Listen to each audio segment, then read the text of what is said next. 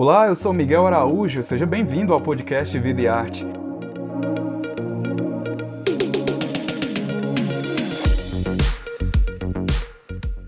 Nessa nova temporada, a gente vai conversar com diversos artistas brasileiros. Toda semana, um novo episódio vai estar disponível no seu agregador de podcast favorito. Para acompanhar o bate-papo na íntegra e mais detalhes sobre o projeto Vida e Arte Convida, assine o Povo Mais, a plataforma multi-streaming do Povo.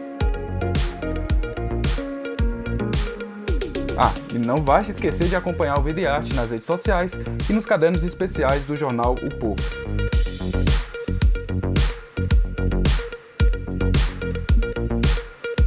No episódio de hoje, a repórter Ana Louise Gadelha conversa com a influenciadora digital Fefe, destaque como criadora de conteúdo no país com 16 milhões de seguidores no TikTok. Ela fala sobre a sua reinvenção como produtora de conteúdo.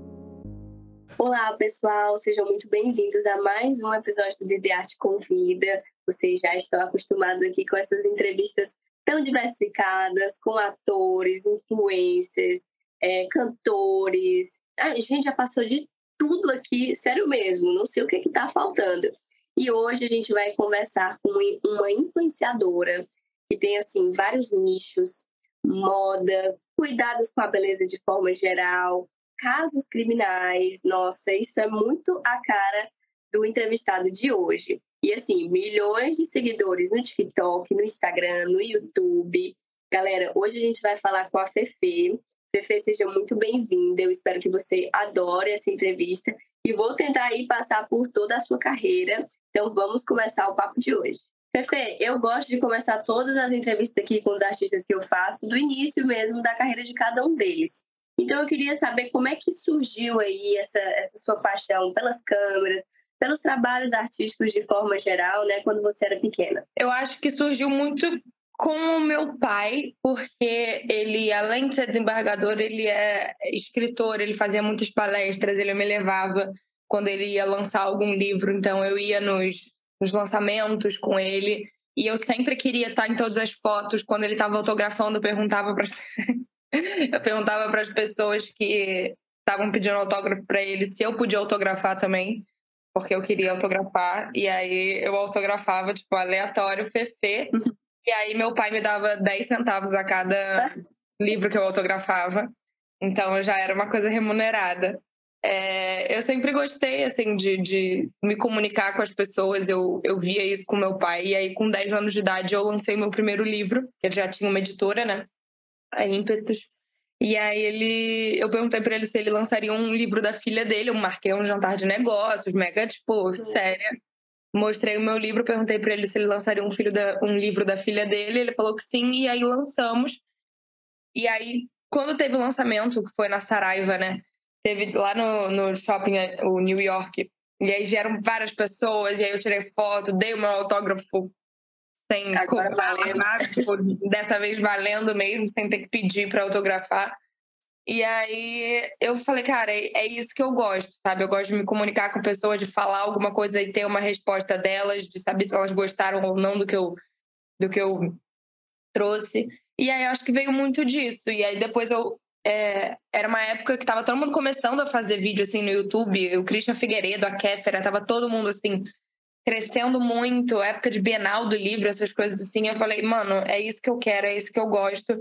E aí eu comecei a fazer vídeos assim, normais, sabe, de, de material escolar, porque eu tava na escola na época. Material escolar, artigos de pessoas na escola, coisas assim. E aí depois com a pandemia, quando veio a pandemia, né? Eu já tinha acabado a escola, já tinha, enfim, já tinha mudado um pouco de conteúdo. É, minha mãe falou: cria o TikTok, você tem que criar o TikTok. Eu falei, mãe, eu não vou dançar de jeito nenhum. Tipo assim, não existe a possibilidade de eu dançar. Aí ela falou: ah, mas você pode fazer outra coisa e tal. E quando eu morava nos Estados Unidos, meu algoritmo todo era de lá. Então eu só recebia vídeos de americanos. E tinha muitos homens falando sobre. E sempre homens, nunca mulheres, falando muito de crimes, de teorias da conspiração, e nananã. E eu falei, cara, por que, que eu não trago esse conteúdo pro Brasil? E sendo uma mulher falando, sabe? Tipo, um pouco é, é, diferente do que eu vejo aqui. E quando eu tava morando lá, eu tava muito numa vibe colorida, tipo, maquiagem colorida, e aí eu fazia uns cabelos diferentes, não sei o quê. O fundo do meu quarto era de nuvem. Então, tipo assim, era mega fofinha, uma menininha, sabe, fofa, falando sobre crimes e assassinatos, não sei o quê. Então, essa, essa dualidade eu achei bem interessante. Acabou que o, que o público gostou e cá estou eu. Você falou sobre muitas coisas aí, mas eu queria te perguntar em específico sobre esse livro. Sobre o que você escreveu? Então, o nome do livro é Crônicas da Vida. E o que, que eu sabia sobre a vida aos 10 anos de idade, eu também não sei. Mas eu falar, eu o que que acontece, o que acontece nesse livro? A primeira parte eu falo muito sobre eu sempre tive essa essa veia meio autoajuda, meio na minha no meu ser, sabe? Eu sempre tive esses problemas assim de autoestima, eu sofri muito bullying na escola, comecei a, a ter vários problemas assim é, muito jovem e aí com acompanhamento de, de, de psiquiatras e tal. E aí eu falei, cara, muitas pessoas da minha idade sofrem com vários problemas de aceitação, de bullying, de autoestima e e por que que eu, uma pessoa da idade deles, não falo como eu lido e como eu estou lidando e e aí foi, foi basicamente assim, a primeira parte do livro era mais esse estilo autoajuda, de, de coisas que acontecem na vida assim, sabe? De, de uma criança, de um adolescente. E aí a segunda parte, eu nunca tinha ido para Paris na minha vida. E aí era o meu sonho assim ir para Paris. E aí meu pai me deu de aniversário uma viagem para Paris. E aí eu escrevi meio que um diário sobre essa viagem. E aí eu juntei essa parte de autoestima de nananã com essa viagem foi uma coisa que, que me, me deu autoestima também eu, eu me descobri em algumas coisas nessa viagem é, ainda mais nessa parte de história porque Paris tem muita história tem muita coisa louca que aconteceu, é um foco de muita coisa histórica que aconteceu assim no, na Terra. Então lá eu descobri algumas paixões assim sobre o museu, o Louvre. Eu fiquei três dias indo no Louvre direto porque eu queria ver cada canto do Louvre. Então, então é, foi foi essa junção assim do livro. Você é uma grande influenciadora, né? Você tem muitos números e não tem como eu deixar passar a informação que você falou das questões da sua saúde, né? Como é que elas estão hoje? Como é que você vem lidando? Porque você tem uma visibilidade muito grande, né? É, eu acho que quanto mais número a gente. É, aquele negócio que o tio Ben falava no, no Homem-Aranha, sabe? Com muitos poderes vem muitas responsabilidades. Eu acho que com grandes poderes vem muitas responsabilidades. Então, eu acho que é, que é muito nesse nessa nessa pegada, sabe? Eu sempre, meu pai, ele sempre me alertou sobre pessoas, sobre haters, sobre o que eu ia ouvir de mim. É, mas eu acabei que, que tive essa experiência muito nova na escola, porque meu primeiro canal no YouTube eu criei, eu, eu tinha 13, 12 anos, e aí foi um primeiro canal cantando que aí eu comecei a sofrer bullying de verdade, tipo, de ter que ir pra terapia, de ter que começar a tomar remédio, porque eu me culpava e me machucava é, por conta dessas coisas que aconteciam comigo. E aí depois eu criei em 2015, 2015 eu acho, o Deixa Falar, que aí eu falei, não, tipo, deixa as pessoas falarem, tipo, dane-se, eu vou fazer de qualquer jeito, é o que eu gosto, é o que eu quero.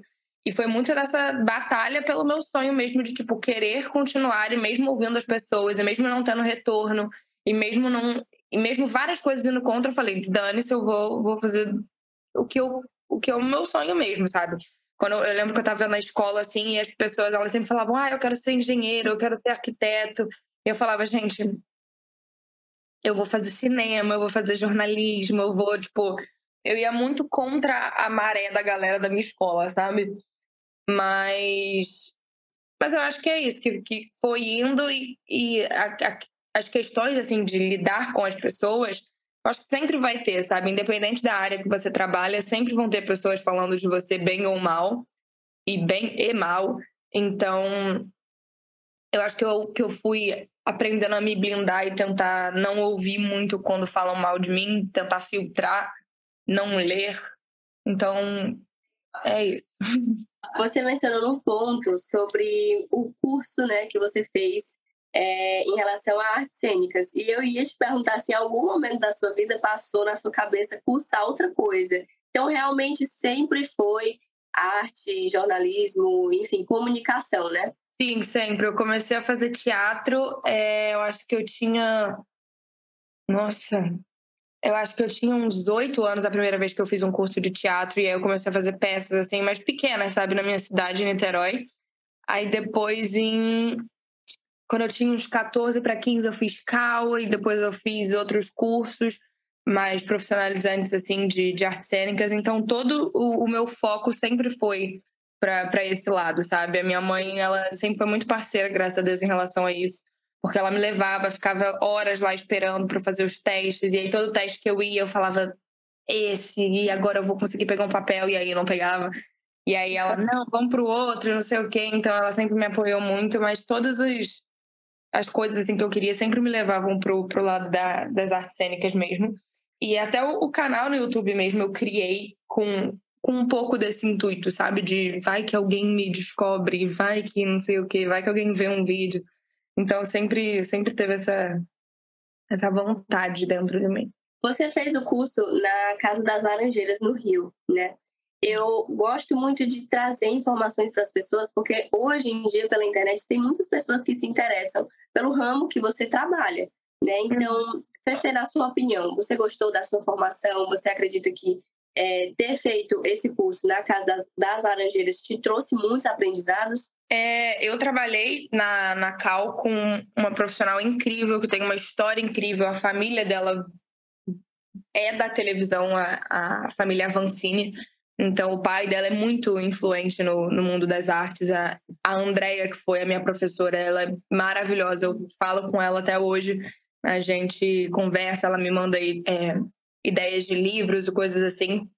E eu acho que, que, foi, que foi, muito, foi muito boa essa, essa experiência que eu tive na Cal, porque a gente recebia o texto e aí, tipo, fazia da nossa maneira, depois a Andrea vinha e falava o que a gente tinha que mudar, o que a gente tinha que fazer, e aí a gente ia mudando e construindo uma cena perfeita juntos, sabe? Então, eu acho que ter uma preparação, ter um, um uma base e alguém que saiba o caminho assim a seguir é, é essencial sempre. Você passeia bastante aí pela carreira tanto de atriz como de modelo, né? Você consegue dizer em qual você se sente melhor?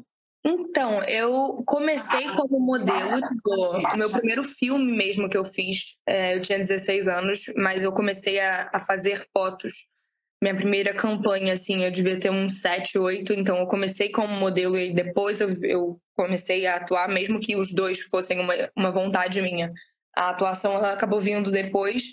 É, e eu era muito tímida antes, tipo, me chamavam para desfilar, eu falava, não, nunca. Tipo assim, é impossível o fato de eu subir num palco, andar, ir e voltar e as pessoas tirarem foto minha, me verem. Eu era muito tímida, ao mesmo tempo eu queria estar naquela posição. Então era uma coisa meio meio confusa na minha cabeça. Mas eu, eu gosto muito dos dois, sabe? Eu acho que, que tem uma beleza por trás dos dois. Eu acho muito interessante na parte da, dos filmes e séries, essas coisas assim, da arte cênica, que eu posso virar outra pessoa, sabe? Tipo, eu dou vida a uma pessoa que já existiu, uma pessoa que eu tô criando do zero. É, eu sei que ela gosta disso, disso, daquilo, mas eu que vou trazer a vida a ela, sabe? Vou dar a vida. É, ou eu, enfim, uma pessoa que já exista, como foi no caso dos Mamonas, né? Que, que, que eram personagens reais e a gente teve que, que, incorporar isso dentro deles. Eu acho que, que tem belezas diferentes nos dois, sabe? Então, na parte das, da, de artes cênicas, a gente dá vida a um personagem, na parte da, de moda, a gente traz mais um pouco do, da marca em si, sabe?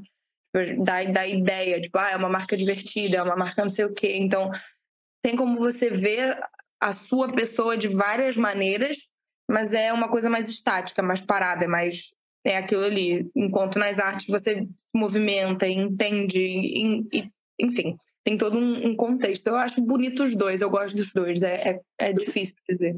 Para continuar acompanhando esse bate-papo, acesse O Povo Mais, a plataforma multi-streaming do jornal O Povo.